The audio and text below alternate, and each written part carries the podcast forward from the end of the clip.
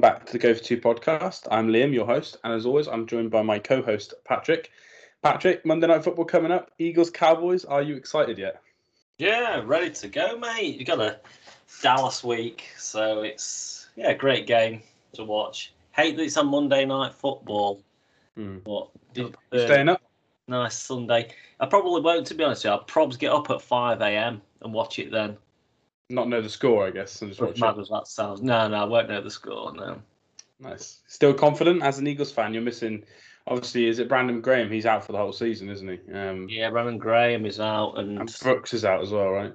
yeah, Mailata, I believe, has got problems as well. So Could be a tough one. Offensive line tonight. Thing is, though, Eagles got Chiefs coming up after this, so need to be winning this game really, unless the season could spiral early on the new coach. So.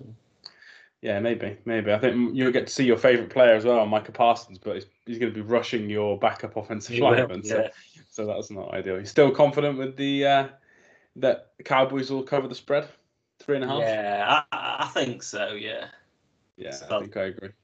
Ideal for you is them cover the spread three and a half, but the Eagles win on the last second field goal, three points. That's that's the ideal scenario. Um, but we are here to talk about everything that happened this weekend in week three of the NFL. Before we move on to an actual recap, uh, a bit of breaking news just before we hit record. Um, CJ Henderson, first round pick. I think he was like top 10 pick as well, actually. Uh, the Jacksonville Jaguars. Yeah, I think he was 9 or 10 two years ago. He's been traded to the Carolina Panthers for Dan Arnold, the tight end, and a future third round pick. I believe the third round pick is for next year's draft. And for me, mate, this is just, uh, I know that they haven't got hardly any picks left after the Darnold and this trade, but I think this is an amazing trade for the Panthers, getting a top 10 player in a draft two years ago for a third rounder and an average tight end. yeah, absolutely. Seems like a no-brainer, really, doesn't it? If that works out the way that they think it's going to do, that's. I mean, the the defense probably just take another level up there because it's obviously it's played incredibly well so far, hasn't it? Yeah. The Panthers. So no, it's great for them. Small moment of silence though for Dan Arnold, who's gone from three and zero to zero and three. oh, yeah, true. so uh, Not ideal for him, bless him. not Uh, ideal. You know no. what? He's been catching a few balls as well from Darnold. So Yeah, first year as well. He's actually had any kind of consistent receptions. I know it's only been three games, but yeah, it's a bit of a weird one for him. But good trade for the Panthers. Did you like Henderson uh, in college, or were you? Because I know he wasn't um, a lot of people's first corner in that draft, but he ended up going first, didn't he? So, were you a fan of his coming out of college in the draft? Ah, no, I still liked him. I mean, when you get like the corners like ice, sometimes it is hard to determine the worth of where you take them, really, because I know they're so valuable. But when they're coming out of college, I mean, that just look at like, someone like Jeff Okudah was taken so high, but just the talent's there, isn't it? You just got to harness it into foot into the NFL, which I don't think the Jags have done at all because he has struggled at times. So, but no, it's a great trade for the Panthers. Yeah, they'll be hoping their front can help him uh, have a bit longer to cover. Yeah, That's a bit, a bit short time to cover guys, sorry, rather than having to cover guys for an age like he has in the past. But it's a fresh start.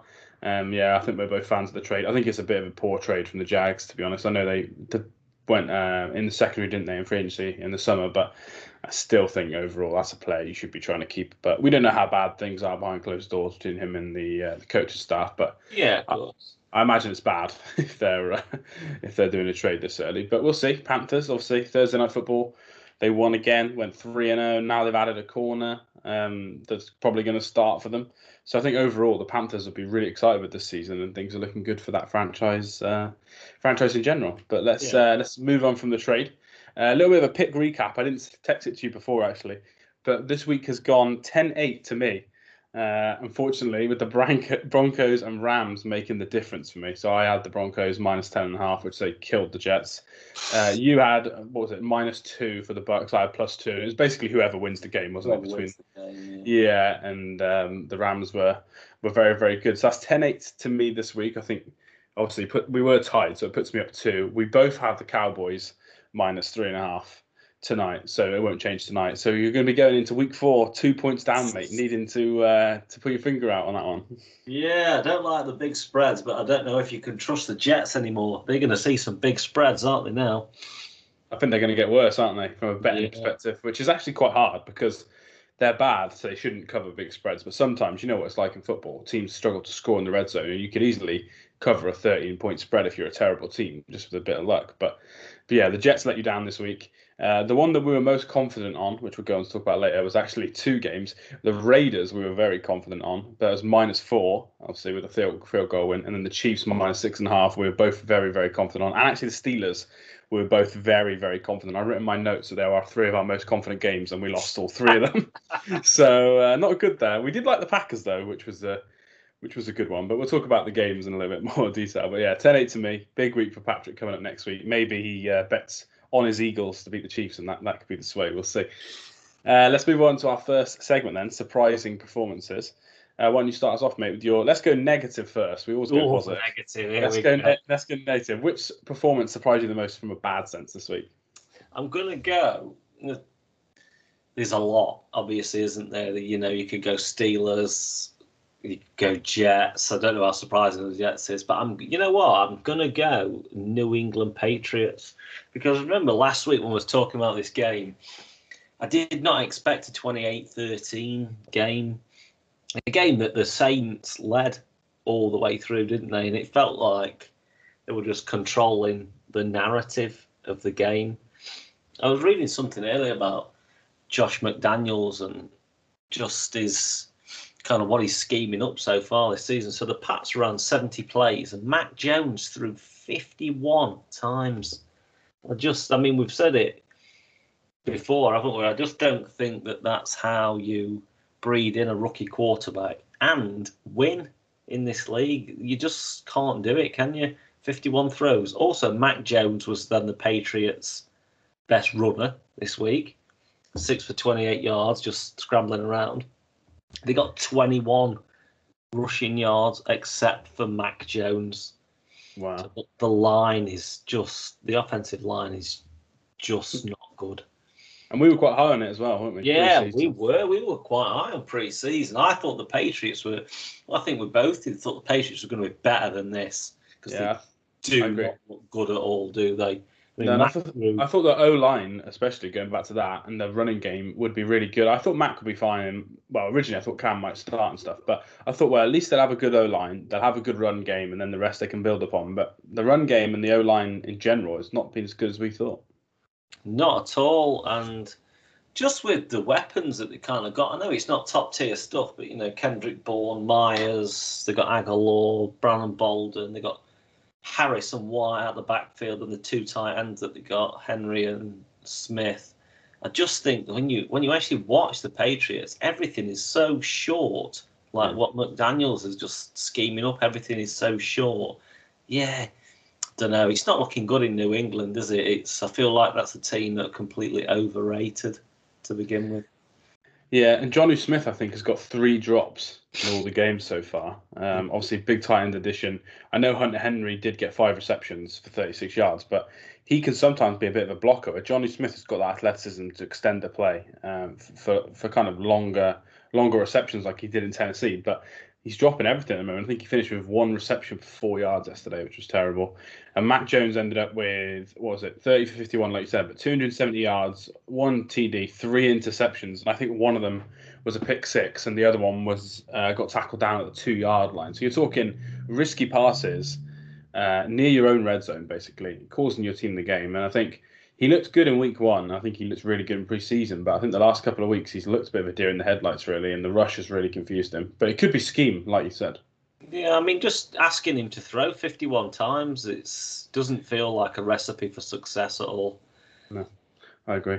Yeah, it's going to be tough, um, especially if that run game with the O line can't get going. This is going to keep happening. But uh, overall, Saints looked pretty good. Um, defense did a lot. Jameis Winston didn't have to do a lot again. We might touch on the Saints later, but their defense looks really, really good, and I think that's going to be the difference between them winning some of these games. When the defense is scoring points, they're going to be in a much better position, aren't they? I think with this offense. Yeah, yeah, definitely. I mean, you, you got to laugh again at Jameis. I mean, 128 yards passing, two TDs, no interceptions. It's kind of like week one, isn't it? Obviously, much less touchdown passes, but just kind of playing it safe. And that's how they're going to win, isn't it? I mean, Kamara got a ridiculous amount of turning, he got 27 touches. Didn't get an incredible amount of yards, he only got 120 all purpose yards, but 27 touches for Alvin Kamara feels like the way that the Saints are going to win games this season. And when you get away from that, that's when they could be in trouble. Yeah, and anyone that's taking a gamble on Jameis in fantasy is not happy because even if they win games, he's getting like 130 yards or something on average. It's just yeah. like it's just it's, it's not great, but it's fun if you love defense. And I think I actually like the Saints defense. They're fun to watch because they're so super aggressive, aren't they? They blitz a lot. The corners are big, physical. Uh, they've always been quite a high interception and turnover team. So uh, that's how they're going to try and win games. And It's a good win. I don't know. I can't remember. I think they're on the road, weren't they, as well in New England? So yeah, yeah. So yeah, it's definitely definitely hell of a win, but not good for for New England. I think uh, McDaniel's will be having a stern word in his ear from uh, coach this week. Uh, and that leads me on then to my bad performance of the week. We called it surprising. I don't know if I should be that surprised after last week, but I am. Uh, I've gone with my own team again. It's twice in a row now. I've gone with the Kansas City Chiefs. I'm quite pro Chiefs on the pod, so when they play badly or things go wrong, you've got to be honest and admit it. And this is a bad one. So 30 24 loss versus the LA Chargers. And the Chargers weren't even great. I think the first three drives of theirs were were three and out, six and out, and, and midfield and punt. Um, so the Chiefs defense really did step it up. But the Chiefs started this game with three drives that ended in interception, going in for a touchdown, wide open, uh, a fumble after a 10 yard run to get down to the 20, and then Tyreek Hill's first fumble, or sorry, second fumble in five seasons, uh, got hit out uh, as they were driving, and they're on their 10th play at the 30 yard line. So three play, three drives, three turnovers. That meant, including the Ravens game, they were four drives for four turnovers, including the Helaire fumble. And if you take it back two more drives in the fourth quarter, they have actually five turnovers in six drives to end the Ravens game and start this game. Uh, obviously, they did come back. The offense was doing what it wants, going up and down the field. But on the last drive, when the game was tied, Mahomes threw another interception to make it four turnovers in one game. And uh, I think overall, if you look at the score, the Chargers are a good team, and you have four turnovers and you still nearly win, which is just what the Chiefs are. They only really beat themselves, unfortunately. But if you keep making the errors, then this is going to keep happening. So it's all right for Chiefs fans online or power ranking people that have them ranked one or two to say, well, they still should have won this game, which is arguably true. But if you have turnovers in the NFL, you're not going to win these games. No, absolutely. And I think if I would have said to you last week, Herbert 280 yards passing and four for 11 on third down, you would have been pretty confident that the Chiefs would handily win that game. Four yeah. of 11 on third down efficiency. You know, the Chiefs six for 10 Chiefs had 33 first downs, Chargers 21. Yeah, it simply just comes down to turnovers and mental errors, doesn't it? Yeah. So Edwards Helaire, that that must be the first time he's gone over 100 yards rushing, I imagine. Is that correct? Uh, first time, obviously, this season, but no, he did have uh, two games last year. Oh, he got te- a couple, did he? Yeah, Texans and Bills. Um, but this was his most, uh, or second most in terms of average yards. So 17 carries, 100 yards. But again, hadn't fumbled since middle school, and he fumbled last week, and now he fumbled this week as well. Yeah. So it's, it's it's not good. But when you've got Mahomes throwing interceptions as well, one of which is terrible. The last interception, minute and a half to go, third and eight. Looked like we're gonna have to probably punt it back, and then he throws an interception, which basically guarantees the Chargers a win, which is which is frustrating. Um, and I know the Chiefs had the hardest schedule in the NFL through three weeks. I think through five weeks they actually had the second hardest because the Bills come in week five, and then after that it gets a little bit easier. But still, these are mental errors, and to make it worse, Coach Andy Reid was taken to hospital after the game, not feeling very well. Uh, the team hopefully say that they think it's just precaution; they'll be fine. Um, but just from an Eagles and a Chiefs fan, definitely a shout out to Big Red because uh, we want to see him back on the sidelines next week in Philly, don't we? Coaching against his old team. Yeah, absolutely. He got an amazing reception in yeah. Philadelphia. So no, obviously he seems like it's okay, doesn't he, within himself? But whether he's going to be back on the sidelines next week is another question. But yeah, a lot of fans saying the turnovers made him sick physically and mentally, uh, which which coach Eric Bieniemy laughed at when uh, he heard that, and he said the coach will be fine, but yeah, the turnovers are going to make everyone sick if it keeps happening. So yeah, it's bad. It's not not been good. They're one and two now, bottom of the division, um, which is good if you're a Chiefs better who wants good odds, but as a Chiefs fan uh, and everyone being three and zero oh, apart from the Chargers who are what two and one. Yeah, it's not been a great start, and they need to get these errors out. But Patrick Mahomes said, uh, watch out for next week, basically. So we'll see if the Eagles take the uh, the wrath of Mahomes. Uh, I hope they I hope they do. No offense, but yeah, not a good start. Let's move on to a positive performance then. Uh, I'm going to start actually with a team that I'm quite high on before the season, so I get to brag about them after some terrible weeks. Uh, I've gone with the Vikings for mine. Uh, I was very high on them in pre-season. we spoke about them a lot on the pod. I said how much I like Kirk Cousins, uh, and they beat the Seahawks 30 to 17, so a 13 point win uh, against Seattle. This was in Minnesota, I think, so it was at home, but uh, hell of a performance. Kirk Cousins was 30 for 38 on 323 yards, three touchdowns. Um, he was a top five uh, passer in terms of passer rating, QBR, and then PFF's big time throw rate. So he had an incredible weekend this weekend. Uh, Adam Thielen again in the red zone, absolutely incredible. Justin Jefferson, uh, what was it, nine receptions, I think, nine or 10? Yeah, nine receptions for 118 yards, 13 yards of reception. So the offense looked good. I think the defense has looked okay all season, really. I think the offense has just been a bit start stop with the play calling, but I think they let Cousins throw it a bit more this week. And uh, it was a good win 30 17 versus a team that we think will get in the playoffs in Seattle. Yeah, absolutely. And they also didn't seem to. I mean, obviously, you always miss a top tier player, but they coped very well with that Dalvin Cook as well, didn't they?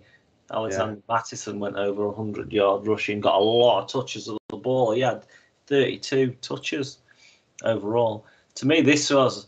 I'm glad you included this actually because I think this was a.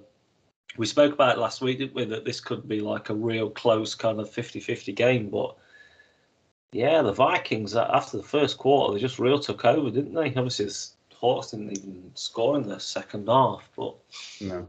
I like the Vikings. I know you're you were pretty high on them, aren't you? But I think Kirk Cousins is actually having a really good season as well. Yeah, he was. Yeah, Harrison Smith's playing well this year as well, which I no shock, is it? But it's nice to see him playing well. I think they gave a few more snaps as well to. Um, um, was it Eric Kendricks? He, did, he didn't play fully last week. He missed some snaps in the second half, but he had played the whole game and there were like six tackles, I think, and one yeah, sack. So sack as well, didn't he? Yeah, so he was good, um, which helps the defense a lot when you can get him out there and get him kind of produ- producing again, which I think is good. The Seahawks now slipped to one and two, very similar to the Chiefs actually, where the quarterback is having to do a lot of work and the defense has given up a lot of scores. I think Chiefs and Seahawks now both. I think the Chiefs are still the worst, but the Seahawks like third or fourth now in red zone defense for in terms of the worst. Uh, so that's just not good. Not good for a head coach and Pete Carroll that specializes in defense. No, absolutely not. It's a it's a trying time for the Seahawks. yeah, bottom of their division as well. Very similar to the Chiefs, so they're going to have to turn things around. They always tend to, well, they used to tend to end seasons really well. Last couple of years they've started incredibly well, but this is kind of back to the old Seahawks of yesteryear where they used to start terribly and they'd win like eight in a row, finish ten and ten and six or whatever every single season. It would seem like, but uh, we'll see. Carroll's got a lot of work to do on the defense, but the Vikings have kept their season alive there, uh, getting to, to one and two as well. Uh, let's move on then. Uh, who's your positive surprise performance of the week? Oh, I've got to go. The Cincinnati Bengals. Oh yeah, Joey covers. The Steelers first time they've won in Pittsburgh since 2015. I saw earlier, and they never trailed throughout the game. So I think that's a. It must be a massive confidence. I know I know that Big Ben did not look good, did he? Yeah, I'm presuming you've seen that play where he just falls over and while he's throwing. yes, and I've seen the other one where he slides to the right, runs two yards, and he slings it straight into a defender's chest. it's yeah. one of the worst performances I've ever seen. He also ran for two first downs, three yard runs where. I was thinking like, oh, please just slide, don't get hit. Cause he looked awful, but yeah, it, it didn't look good, did it? The clips going around Twitter. No, it did not at all. And Burrow was back to kind of, you know, what did he do? I mean, Mixon ran 18 times and Burrow threw 18 times. I think that's going to have to be kind of the recipe if the Bengals want to be competitive this as the season goes on. I mean, I know they're two and one at the moment, but obviously they're still kind of like a lower tier team, aren't they? But you've got to say that Ja'Marr Chase. I don't know what people were talking about in the summer about his drops and everything. He looked that catch in the end zone like fingertips when the ball was practically on the ground, running at full speed, is incredible. I can't believe it's not flooded everywhere on the Twitter. That is, that must be so hard to do. That like the highest level of wide yeah. receiving because the ball is nearly on the floor. So yeah, it's coming to you with a bit of speed as well, isn't it? yeah, and he was running at speed as well, and the ball's yeah, so yeah, I was happy for Burrow. I, I think I think the Bengals. I think they've got a bit of a soft spot for the Bengals because of like Joe Burrow so much coming out of college. You kind of need to the NFL to get when the when the superstars come from college, they need to translate that, don't they, to the NFL and remain stars? Because so many times they come in and then two years later you're like a Bormu you don't even want as a third string on your team. So no, I'm happy for them. And Logan Wilson, the second year, he got two interceptions as well from Yeah, Big. Ben. So the only li- the only team that a linebacker can get two interceptions against got to be Big Ben, and it is just absolutely. I mean, he threw 58 times. I know. I, Unbelievable. Najee Harris had like 16 or 18 receptions, didn't he, as well? So there's a lot of dump offs. Yeah, Najee Harris, 14 carries and That's it. 14 receptions. Yeah, that was it. Yeah, That's crazy. just absolutely ridiculous. It's Yeah, Juju and Claypool got injured as well in the game, so Najee Harris could be seeing even more targets if they're not right. I don't know what the reports are, but they both didn't finish the game uh, 100% healthy. So, yeah, next week he could be even more important. But yeah, this Steelers offense, I said it all. This is one I'm. I think the Vikings I looked stupid after two weeks, but the Steelers have just proved me right. The offense looks woeful, and the offensive line that actually looked quite good in preseason. That we thought maybe is better than we predicted. We're wrong. We were we were right originally because the amount of pressures and sacks they're giving up is incredible, uh, and the interceptions are just awful from Big Ben. But going back to the Bengals, I like the fact that Burrow's arm.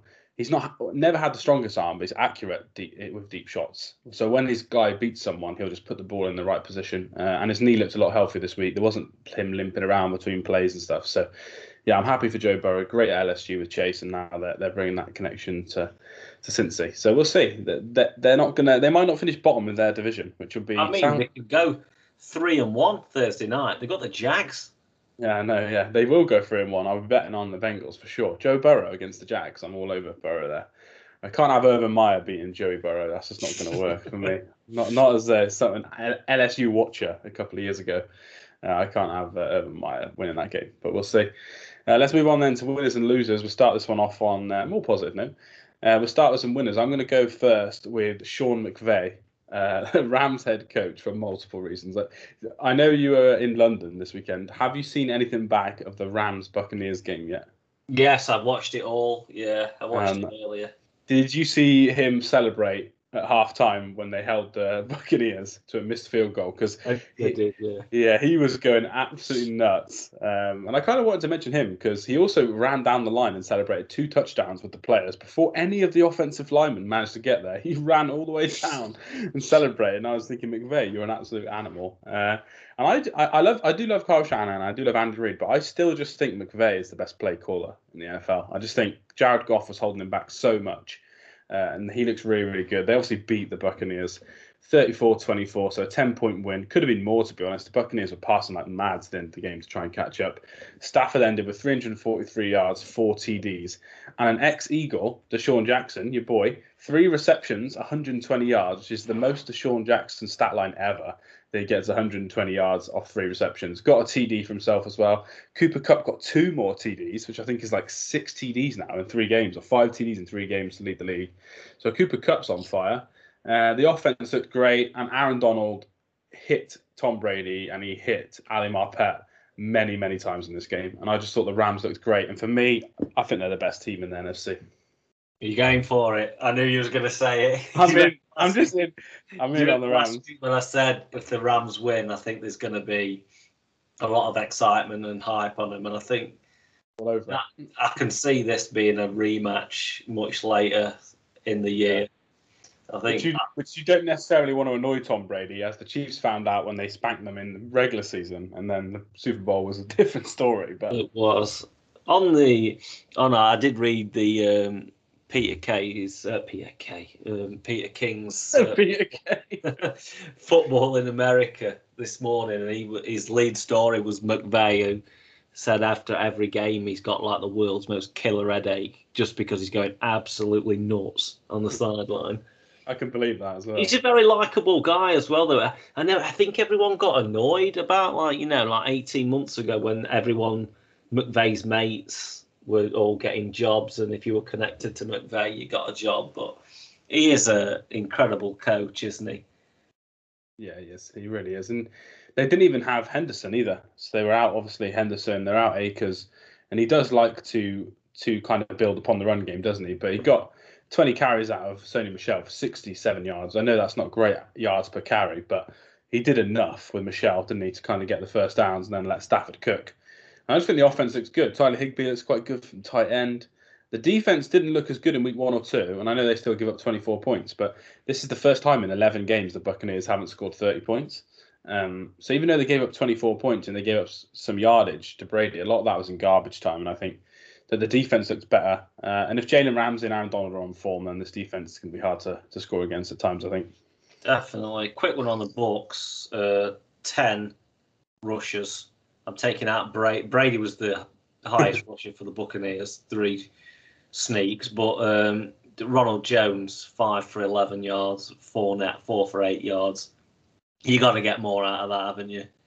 you yeah. I think they were scared to run on Aaron Donald, weren't they? Yeah, yeah.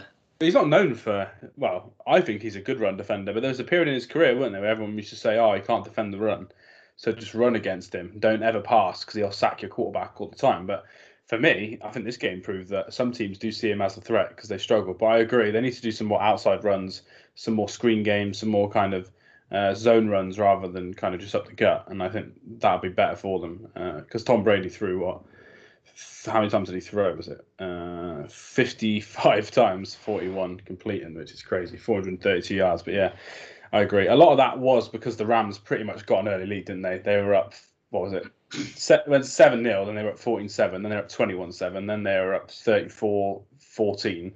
Yeah. Uh, so they were kind of behind the eight ball the whole time, but I agree. There was a bit of a weird one where they were only down 11 points, I think. Or no, 14 points the Bucks were. Fourth and four in the red zone and they kick the field goal rather than take the touch. Well, not take the touchdown, go for the touchdown. And I think against a team like the Rams of Sean McVay and Matt Stafford, you're going to have to not treat them like the Chiefs, but if that was the Chiefs in the playoffs, the Bucks would have gone for it on fourth down to try and score to keep up. That's just a fact. yeah, fact. absolutely, they would have done. Yeah, yeah. So I think that's something maybe we'll see later in the season. Um, they were a bit conservative at the start of last season, the Bucks, before they started going for it even more. But we'll see. But yeah, good performance for the Rams. Just like you said last week, I'm going to be one of the suckers buying in to the hype. Uh, Stafford MVP, uh, I'm not sure about that, but Sean McVay, Coach of the Year, yeah, I'll take that. Well, why not? Let's get crazy Sean on board. Get a few more headaches going on Sunday afternoons after the games. Uh, let's go on to your first winner then of the week.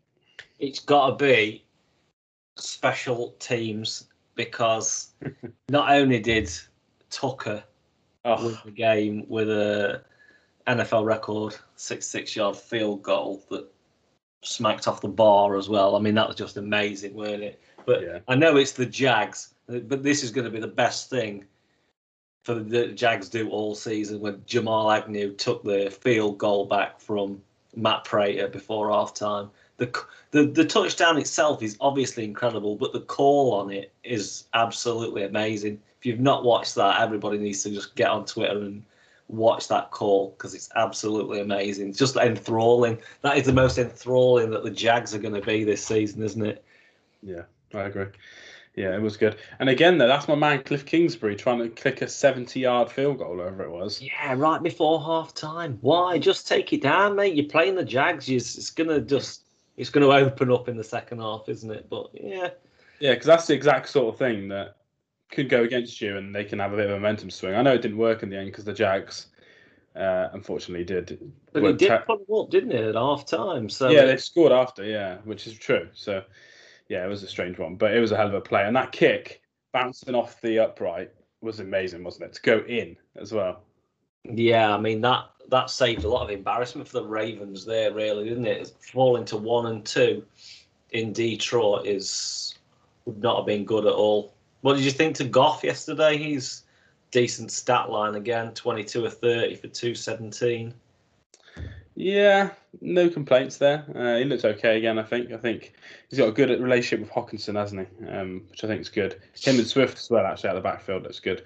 So yeah, I think he's fine. I think the O line looks really good. Um, but I will just say it's easier if you keep losing games to get back into it by passing non-stop when teams are playing kind of shallower defenses. He hasn't really played a game where he needs to actually drive in the second half for anything. But yeah, I think he's good. I think he's fine. I think he should be a starting quarterback for someone every year. You know, I think he should be one of those players similar to maybe Fitzpatrick, that different style, obviously, but I think like Teddy Bridgewater, I guess he'll he'll just just start somewhere every single season. Um, but I don't know if he'll win the Lions many games this year. Unfortunately, it's not looking Although, good. if you are the Lions as well, letting the Ravens convert fourth and 14 and then kicking a 66 yard field goal to beat you. It's fourth and 19 on fourth down. The game's absolutely o- over there, isn't it? But yeah, it's a cr- crushing way to win, lose. Sorry, I, I just don't. Are the Lions the best, worst team? you know, if you go at the Jets and the Jags, would you take the Lions? Yeah, I take the Lions over both of those at the moment, which is a shocker, really. I thought the Jags would be a bit better than that, but yeah, I think if you, I, I think if you give me the Texans, Jets, Jags, Lions, I'd say Lions are the best team out of all those. I think. Yeah, I would agree with you. I think. But yeah, 19-7. The Ravens didn't look as good on offense again this week. Um, passing wise, Lamar wasn't good. He had a couple of drops though. Hollywood Brown and Andrews basically both dropped 30-yard bombs. One one of which would have been a clear touchdown for for Hollywood, which he tends to do every week. He tends to drop a big catch every week, unfortunately. But um, yeah, they still got the win, which is all that matters. You don't want to beat the Chiefs at home and then go and lose to the Lions. That that's not a good look for a team. But they managed to hold out.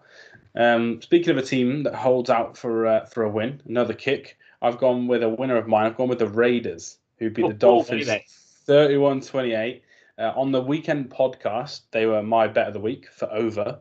So I think it was over 43 and a half. The total sailed over 43 and a half. I think it was 59 it landed on. Uh, went to overtime, which is mind boggling because the Dolphins, with 40 seconds left, with like they're two yards out, all they were doing was trying to run they were just running up the gut, running with the QB, and it got to fourth down, and they're like snapping the ball with like two seconds on the clock, and I'm like, oh, because they had no timeouts left. I was just thinking, stop running it, throw the ball one of these times to at least kill the clock and let your offensive line and your whoever's going to rush get their breath back. But they were just getting stuffed, two yards, getting up, getting in position, and running again. It looked ridiculous, but in the end, Jacoby Brissett got in the end zone. Uh, then they scored a two-point conversion, which I was thinking they were gonna they were gonna muck up, but they scored that, took it to overtime. Both teams failed in overtime, to be honest, uh, quite badly. Neither team were great, but in the end, the Raiders drove it down with enough time after one big completion to Ruggs. Uh, got the field goal. I think it's Carson, isn't it? Their field goal kicker, and they win again to go three and zero. Uh, Derek Carr another 386 yards against the Dolphins, um, but Jacoby Brissett looked pretty good. But overall, the Raiders get the job done uh, with the field goal at the end. What you just described there, as in, you know, and not a lot was happening in overtime, but then they managed to squeak it out. Mate, that's what winners do. The Raiders, Jon Gruden, he's turning the ship Oh god! Don't tell me that. in Las Vegas. Oh, I'd love the Raiders to have like a nine and oh zero start or something, and then yeah, I like it. I like the league, and the the Raiders are quite good. So it's yeah, great, great win for them. I mean, did you see the safety? I mean, the Dolphins were up 14-0, weren't they? And then the Raiders got two points of a safety. Uh, What what was that pass in the end zone? Have you seen it? No. Brissett, the throw, they're in, so they're in the end zone basically on like the one or two yard line. He drops back and he just throws a wide receiver screen in the end zone. I thought, what are you doing? Mm. Oh yeah, yeah, and then you're right. it. And Yeah. then the Raiders get the ball back, and then That's a bad play call, though, isn't it, on the coach? yeah, it's a terrible, terrible call. It's just don't know. I don't know what's wrong with the Dolphins. It's just not looking good, is it? I mean that. I mean it makes the Patriots look even worse having that week one result, doesn't it, against the Dolphins? So it's That's true. And this is your division that you bang on about. The old Oof. NF what a disaster. not looking good. But uh, yeah, Raiders just just keep winning, unfortunately, um, for me. But very fortunate for their fans. Tyler, who comes on our weekend pod, is a huge Raiders fan. He's a huge Derek Carr fan. So he's absolutely buzzing at the moment, uh, and they deserve it. They were better than the Dolphins. I I think Brissett really kind of carried them in the fourth quarter just to a comeback, which was impressive to see. A lot of uh, freak plays, um, but the Raiders still get it done in overtime. Uh, let's go on to your next winner then of the week. I'm gonna go. Oh, you'll be pleased with this. I'm going to stay in the AFC East, the my favourite division, and go for someone that I've been bagging on this season so far. So Josh Allen. yesterday, I mean, that is that was last season's kind of Josh Allen back, wasn't it? 32 completions, 358 yards, four touchdowns, spreading it around. Beasley got 100 yards. Emmanuel Sanders was 95 yards. You know, Diggs got six receptions, just looked a lot better. Overall, he looked more sure of himself, less kind of. Yeah, he's been quite poor on like intermediate throws through the first few weeks, but yesterday it was all back clicking. Maybe I don't know. Maybe it was just a, a couple of early jitters in the games. It's just not looking good, or maybe that Washington defense is not very good, like we all thought it was. I know which I'd prefer it to be. I I actually don't think that defense is as good as we all thought. I told you a stat, didn't I, previously about um, the fact that it was crazy. Actually, it was um, it was to do with the fact that uh, most of their wins, where they had all these sacks and interceptions, were against ten QBs, ten of which were in stats were in the bottom second, well, twenty second best QB in the league and down. Uh, four of the ten were like backup QBs. I can't remember the exact numbers, but we spoke, spoke about in the offseason. Uh, and, and, the numbers weren't great. It was almost saying that, that, this defense has got good people, but a lot of it is because they were against terrible quarterbacks. Uh, and I think we all overrated the defense. It doesn't look as good. I still think there'll be times when they dominate offensive lines. That's fine. But I don't think the linebacker secondary coverage unit is as good as we thought. I don't think the scheme is that good either. Um, I was listening to a podcast where they play a lot of zone, they play a lot of three high, uh, and they don't do a lot else, to be honest. They blitz on third downs, and that's about it. So uh, maybe it's a scheme issue, but yeah, it doesn't look as good. But I do think a lot of it is still Josh Allen. I did have him down on my winners because I wanted to specifically mention someone that uh, you bag on every week. You've done it yourself, which I like. You showed awareness there, but he was great. Yeah, exactly. He was great, and there was a good podcast I listened to that said two seasons ago he was the red zone QB because it would get to the red zone, he'd either plow through three defensive ends and flip into the end zone, or would throw the worst interception you've ever seen, and it was just every week red zone was fun. Whereas now he's the red zone QB, but all you're waiting for is what crazy thing or great thing has he done next, whether it's a rush in, throwing on the run, throwing across his body. Um, he was really good yesterday, yeah, and he did look back to his old self. Uh, I still think the offensive line is worse than last year, or playing worse. So in certain games, he's going to struggle more than he did last year.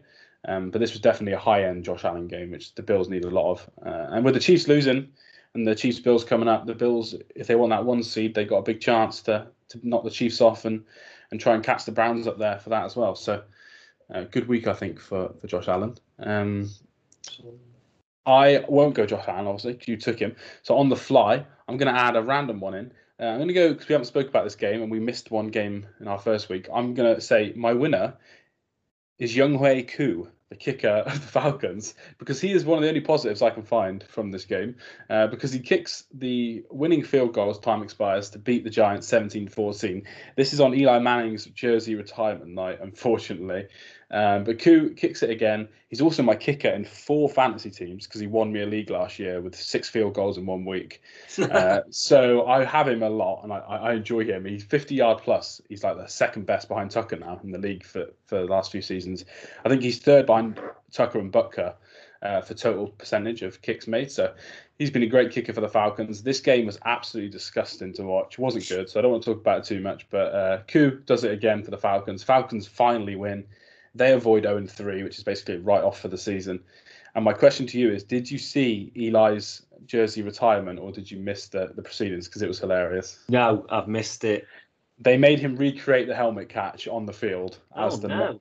as the number went up, uh, and he did it, but it was just yeah, it didn't look good. It was hilarious. Um, so that's actually making me cringe just listening to you tell me. Yeah, no, we need to go back and watch it. It's hilarious. Uh, I, I, I did. I only saw the highlight uh, of it afterwards on Twitter because people were talking about it. So I don't know if it was actually Tyree that was doing it and they recreated, or if they just got a random person to recreate it. But yeah, it wasn't good. And then uh, Eli Manning point two aka Daniel Jones, was back to his old tricks again, not being very good. So Giants fall to 0 3. And I'm going to add them actually to the bottom teams in the league. And I think I take the Lions over the Giants as well, because this is like four 0 3 seasons out the last five years now. And there's something like there's something like 50 and 8 since that famous picture on the boat was taken. yeah, they got the worst record in the NFL, haven't they? Since yeah. that. Since that, yeah, um, which never should have happened, and I think they would have won the playoff game if they didn't do that. But yeah, it's absolutely mind-boggling. But the Falcons win, Giants lose.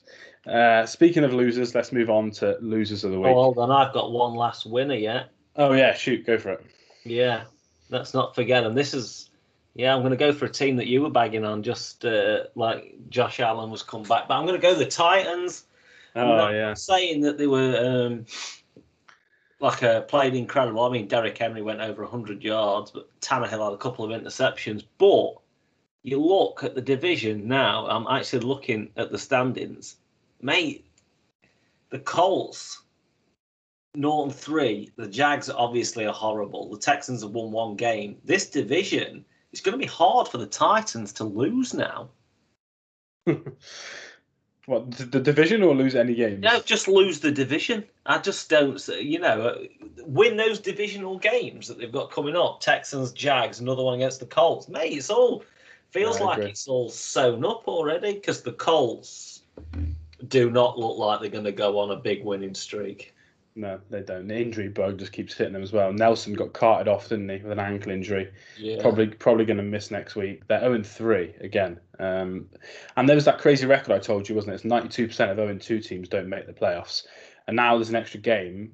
The correlation is they expect it to be about 92 to 94% of 0 3 teams don't make the playoffs ever.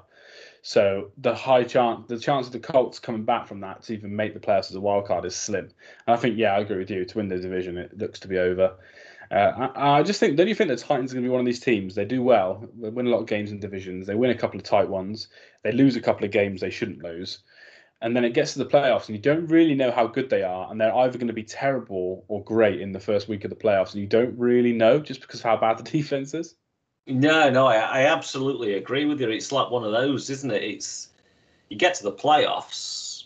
If they're on the road, I don't know if they go on the road in Kansas City, you just don't know what's going to happen. It could be 42-0 the Chiefs, or the Titans could just Derrick Henry them all day long and win the 50, game. 50 49 would be a Titans score at the moment. yeah, yeah, exactly. It's yeah, they are, especially with the division. They should be winding down earlier this year. I just yeah, I remember thinking this was a pivotal game at the start, but then I expect I don't know why I expected this, but I expected just Wentz to be a little just not have two broken ankles and then still play nine, 19 of 37 yesterday for 194 yards. But you were you were quietly confident the Colts could get 10 wins this season. Um, yeah, that is not going to happen, is it? yeah, they're going to have to win a lot of games now if they want to win 10 games. But yeah, I think the Titans were good. Julio Jones, pretty good. Uh, Titans, I think, forced a couple of fumbles as well, didn't they? Which was good. Uh, and if you win, that's what I said about the Chiefs earlier, who obviously lost with that many turnovers. But the Titans had two interceptions and still won, which kind of just shows that they are the better football team because they can kind of go past the turnovers, still win.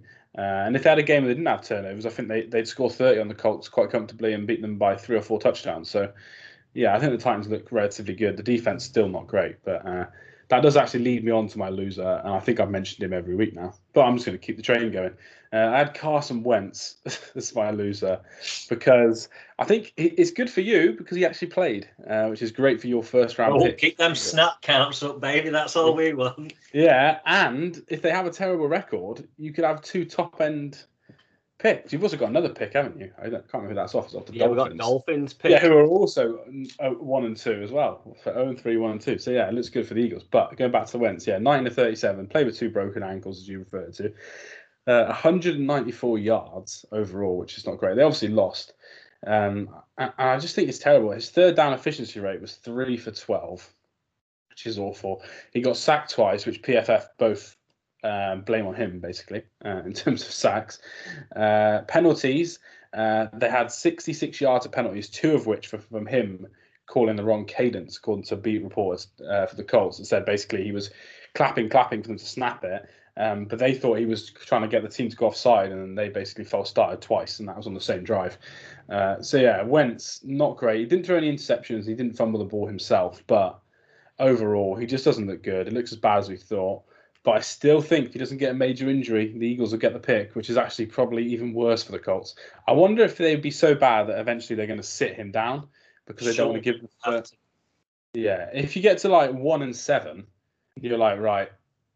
Wentz, we can play him for this amount of games before we owe the pick. Let's play him for all those games so we can look at him for next season a bit more. And then after that, let's look at Eason and see if we can tank our pick and not play Wentz. Because there's no way you can let the Eagles have your top 10 pick and you end up with Carson Wentz. That's a tragedy. No, that's. I, I think that's a situation that feels highly likely to happen. this week coming up, the Colts, Colts and Dolphins in the Eagle Draft Pick Bowl. So I'd, I'd actually like the Colts to win that game just to delay the benching later in the season. Do you know what I mean? Just I need them to get a couple of wins, just keep going, and then. But yeah, yeah, that's what you need. I, I, I hope there'd be a provision in the deal for that, but probably not. If they deliberately sit him down, uh, I don't know if the I, doubt it. I don't know if the wording is for injury, but they could easily just say he's got a, a sore knee, couldn't they, and just rest him. So yeah, I think you do need the Colts to start winning a few games. A, because you were banging on about him all summer on the podcast, and B, because you want that pick. So we'll see. Uh, let's move on then from Wentz. Speak about him every week, it seems. Uh, let's go on to your first loser of the week. I'm going to have to go. We've spoke about one of these teams a little bit, but I'm going to have to go for New York City yeah. because, mate, I don't know what is happening there. Are they ever going to win? I'd love them to be both playing each other this week. I think it'd just go to like a four four four tie, just like two yeah, be, a, be a tie for sure. But mate, the Jets just look awful.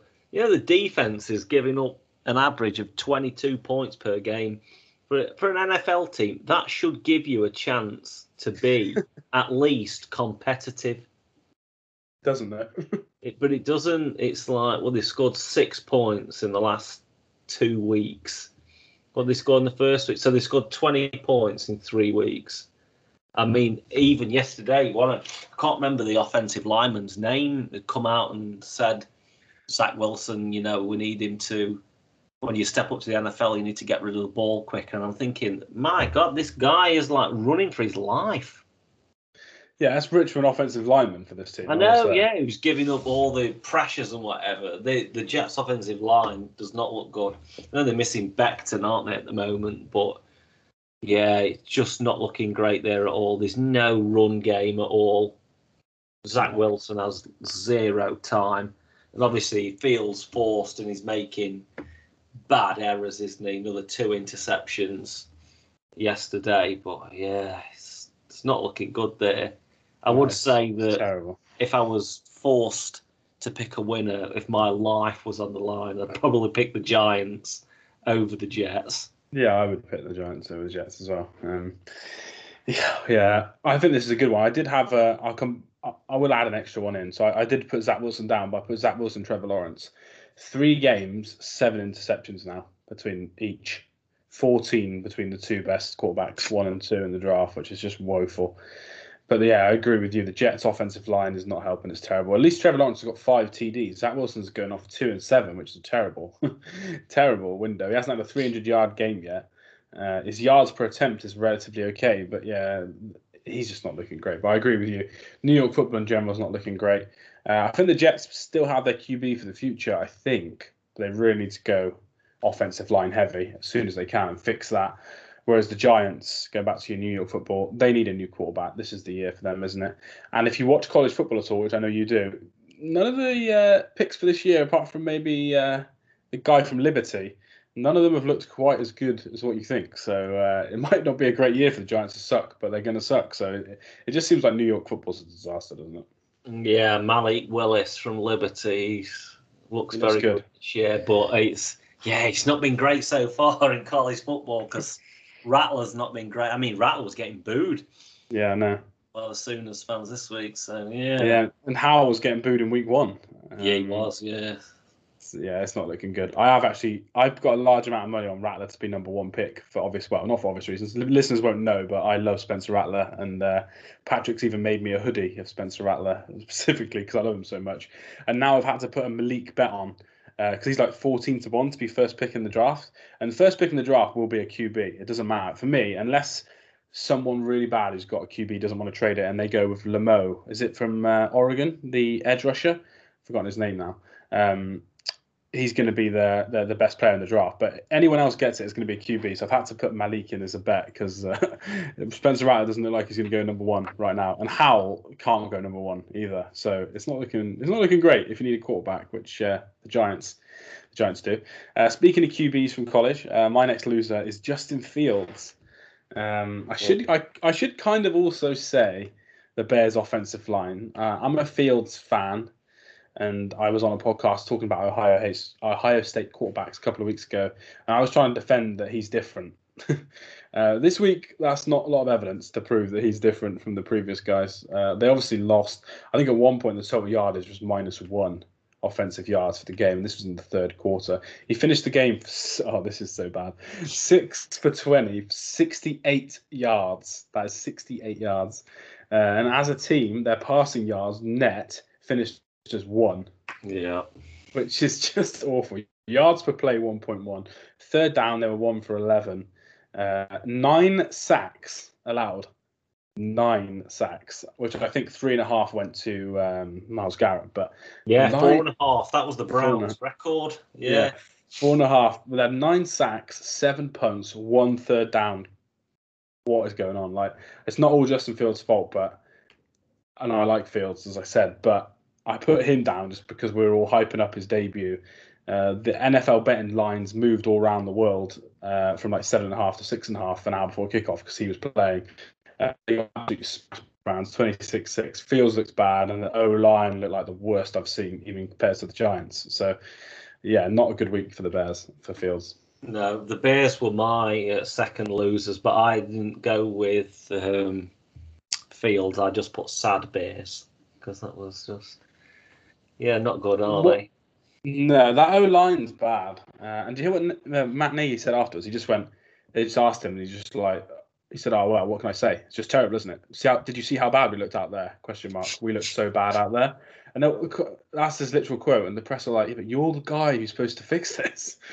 Uh, yeah, I, I, think he's got to get fired. Like, especially if they go back to Dalton. I know Fields didn't look great, but to go then back to Dalton would just be terrible. But yeah, I don't know. What what do you think about them? What do you think they should just keep tanking? Do you think they should go back to Dalton to save Fields from all these sacks potentially, or should they make a trade for an offensive lineman? Like, what, what can they do I, I to get make, I wouldn't. I wouldn't make a trade. I think you you kind of you've got what you've got. Don't try. What are you going to do? You're not going to win the division, are you? That's clear, isn't it? Yeah. I think Matt Nagy's going to get fired.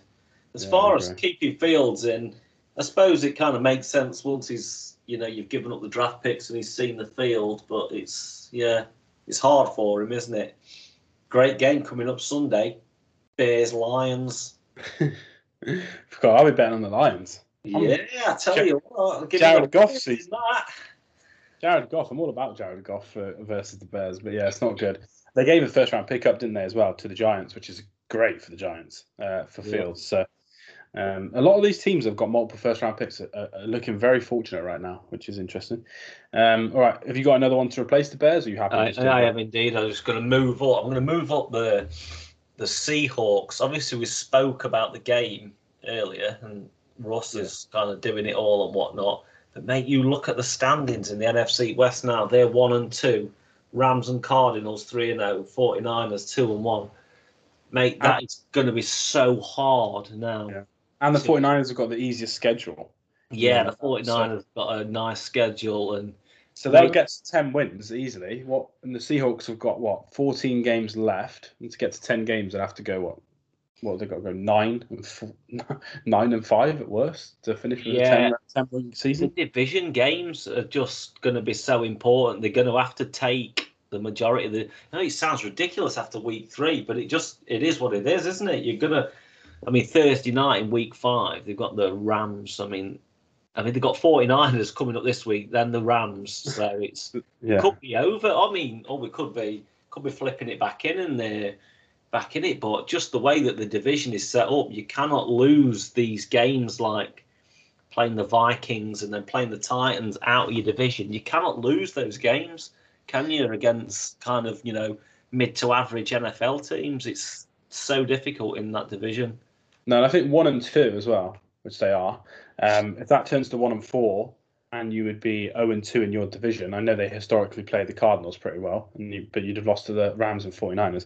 There's just no way back there for me at 1 and 4. There's not even a wild card space there because I think your division, they've obviously beaten you twice if you go 1 and 4, so they've gotten better.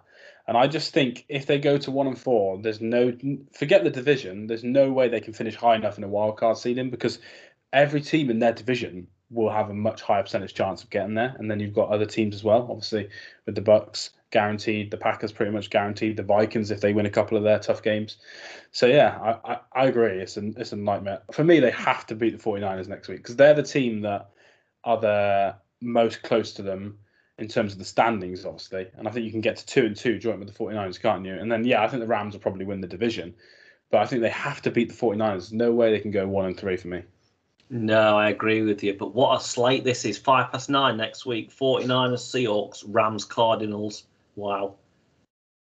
Yeah, I've been watching the Rams and I fell in love with McVay so much. So there we go.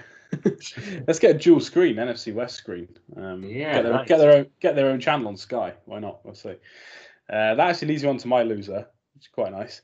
Uh, NFC West team. I went with the 49ers. Uh, they were favourite at home, obviously, to beat the Packers. Uh, and Jimmy G was pretty average. So he's 24 for 40, 257 yards, two TDs, one interception. Um, but overall, the reason I've done this is because they came back with a minute and a half to go. They scored a touchdown with Carl Juszczyk. Uh, I don't actually know why the scoring worked out. It did. Maybe they missed a kick earlier in the game. I'm not quite sure. But um, they scored a TD. But I realised watching the game back this morning, and because the Twitter was going mad, when they snapped the ball, I think it was first down as well, first and goal, or second and goal. When they snap the ball, there's 15 seconds left on the play clock, and they had a timeout, two timeouts. Why are you leaving time? Just you could let, let that run all the way down if you have to, or just fr- if you're throwing it anyway. If there's no if there's no uh, catch, the clock will stop anyway. They snap the ball, 14 seconds left on the play clock. They score. That gives uh, at least Rodgers 14 extra seconds, which I think made it from 18 seconds to 32. And then Rodgers goes down the other end, incredible pass to Davante Adams. They win 30 to 28. So I think overall, it's no shame to lose at the Packers 38 28. But I think the game management there, which something Carl Shanahan has shown previously, isn't great, is it? To leave those 14 seconds on a play clock when you're confident in your offense. And worst case, if you catch it and you get called short and time's running out, you can just call yourself a timeout. But they left time on the clock. They lose to Aaron Rodgers. Um, and I just think, yeah, it was a very bad end to the game, time wise, for the 49ers. Yeah, I completely agree with you because, like we just said about the Seahawks, every single non-division game in there is massive. When you got obviously you like you know you play the Packers at home and it, you you know it's going to be within two points. I don't think that shocked us at all, did it? We, there was going to No. be a victory within two points, but the fact that you've got the game in your hands there, you just got to be smarter than that, haven't you? It's just those plays like that is going to separate the division winners from you know maybe missing out the wild card.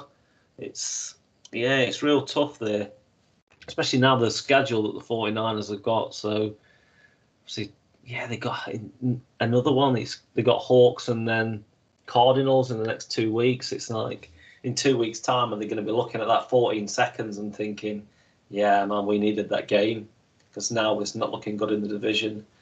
You just got to be smarter, haven't you? Yeah, I agree. It's just it's just little things, and the thing is with that is, yes, they've got an easier schedule, but this is a sort of game if you win against the Packers, there's a high, much higher chance you can have to win your division because you've got that easier schedule. Whereas now those easier games are just must win to have a chance to even come second. You know, I'm not saying they can't win the division, but I mean if you win a game where maybe you shouldn't, that's just such a higher percentage chance with easy game at the end of the year to make up. But yeah, it's just a bit of silly clock management that frustrates me when NFL coaches do it. Um, but yeah, that's my last loser of the week. I think you got one final one just to uh, end the show. One final one. Yeah, and I'm going to have to go back to the Washington defense because I just don't think that this is quite as advertised. Because they've not. Look, I mean, they didn't look good against. They, they beat the Giants. The defense didn't look great there, did they? Against No. the Giants. I mean, the Giants put up some decent yardage there. Just kind of looking back, I mean, the Giants put up 400 yards in Washington. That was. Daniel Jones's best ever game as well in QBR, passer rating, PFF grade, big time throws, and it was against a defense that I think we said we think they were probably second best in the league, maybe not quite the best, but they're not looking like a top five unit right now, let alone second best. Absolutely not. I wouldn't. You you couldn't put them near top five, could you? Just just because how it is. I mean, now interesting game coming up really because they've got the Falcons who have been kind of dominated on the offensive line. So this might see whether the bully ball will kind of come back from Washington. If it doesn't, and Matt Ryan slices the football team up, Yeah, I think you kiss goodbye to your top ten defense and your your kind of division win. I think I think the yeah, it's not looking good for the Washington football team, is it? Especially with Heine. Heinicke had a very mixed week, didn't he? His yeah. stat line as well is kind of crazy. It was, 14 of 24, 212, two touchdowns, two interceptions. It's poor running as well. Antonio Gibson, I know he had a big reception, didn't he? So that's hmm. 73 yards. But yeah, overall, I'm afraid I don't think they're quite the team that I've been touted to on Twitter, unfortunately. No, I would agree. I won't add much. We touched on them, but yeah, I do agree. Um, Mitch Schwartz, who's the ex Chiefs uh, tackle, he's got a podcast on the Athletic with Robert Mays now, uh, and they were talking about it. And like I said before, it's really only Allen that's winning the one-on-one battles. Um, no one else on the defensive line is, and the linebackers are getting lost in coverage. So it just looks like the scheme is a bit confusing, and they maybe need to do something a bit better with that. Uh, and obviously, hope Chase Young can kind of start winning his one-on-ones a little bit more, whilst Jonathan Allen gets doubled a bit more. But yeah, they need to improve because their offense is just not going to be good enough. Probably even with Fitzpatrick, if you told me their defense was not a top 10 unit with Fitzpatrick, they're not making the playoffs anyway. And with Heinicke, I don't know if it's even much of a step down, but I just think there's no way if you don't have a top three, four defense that they can have a chance. So yeah, I think the season's not looking good. And as an Eagles fan, that's very positive for you to hear because there's maybe a chance if you can win tonight that uh, you can get yourself in the hunt for it. We'll see. Yeah, we'll see. We'll never know. I'll tell you tomorrow. Interesting division, yeah. Uh, we didn't just record this podcast because in case the Eagles today, case the Eagles lost tomorrow and Patrick was uh, fuming, uh, we have to due to schedule. But I tell you what, I would love to record a podcast uh, the day after a Cowboys Eagles game to see your reaction. But we'll have to wait till uh, till later on the season. Um, that wraps up then for this one. Uh, we're going to be coming back we're not sure again. Same as every week, could be Thursday or Friday with our preview show for, for week four, which seems crazy. There's week four already, but there we are. And then Saturday we'll release our mini pod with Tyler uh, and then myself as well, talking about some betting and some fantasy stuff. Uh, go follow us at Go for Two Pod, two being the number two. Go follow Patrick at, Mugs NFL, uh, and we will speak to you soon. Yeah, speak to you soon, guys.